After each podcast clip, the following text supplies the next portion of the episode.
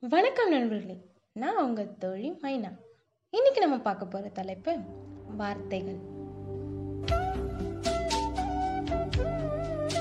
நம்ம வாழ்க்கையில இரண்டு விஷயங்களுக்கு கவனம் தேவை நண்பர்களே. ஒன்று நம்மளோட சிந்தனை. இன்னொன்று நம்ம பேசுகிற வார்த்தைகள். நம்ம நாகரிகம் என்பது நம்ம அணிகிற உடையிலேயோ நம்ம வச்சிருக்க வாகனத்திலேயோ பொன் பொருளிலோ இல்லை. நம்மளோட எண்ணங்கள் வார்த்தைகளில் சிந்தனைகளில் நம்மளோட செயலிலும் தான் இருக்குது இதுதான் அதனோட அடிப்படை விதியும் கூட. ஒரு வார்த்தை வெல்லும் ஒரு வார்த்தை கொல்லும் அப்படின்னு சொல்லுவாங்க. இப்படி தான் ஒரு மனிதர் வெகு நாட்களாக கொடிய நோயால் பாதிக்கப்பட்டு அவதியுற்று இருக்கார். அவரை பார்க்க ஒரு நாள் சமயகுரு அவரோட வீட்டுக்கு வராரு. வாடிய உடலோடவும் சோர்வுற்று மனம் தளர்ந்து காணப்படுறாரு. இவருக்காக நம்ம இறைவனிடம் வேண்டிக் கொள்வோம் அப்படின்னு கூறி மனமுருகி அவருக்காக வேண்ட தொடங்குறாரு. அங்க இருந்த அனைவரும் அவரோட இணைந்து கடவுளை வேண்ட தொடங்குறாங்க.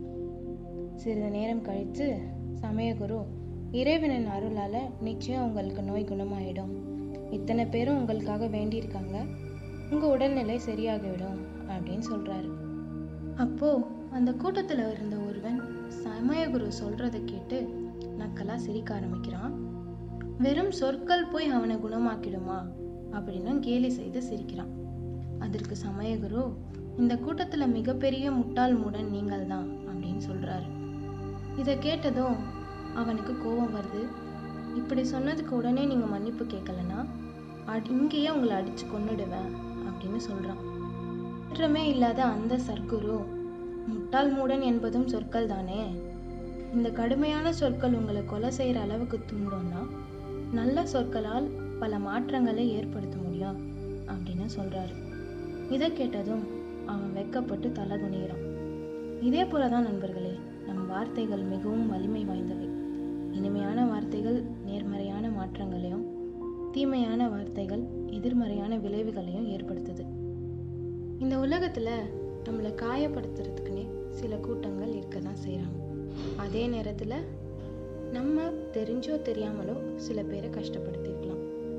அப்படி ஒருத்தவங்க கஷ்டத்தில் இருக்கப்போ அவங்களுக்கு ஆறுதலான வார்த்தைகளை சொல்லி பாருங்க.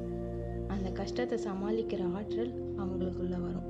அதே நேரத்தில் நீங்கள் தான் அவங்களுக்கு கடவுள் போல தெரிவிங்க.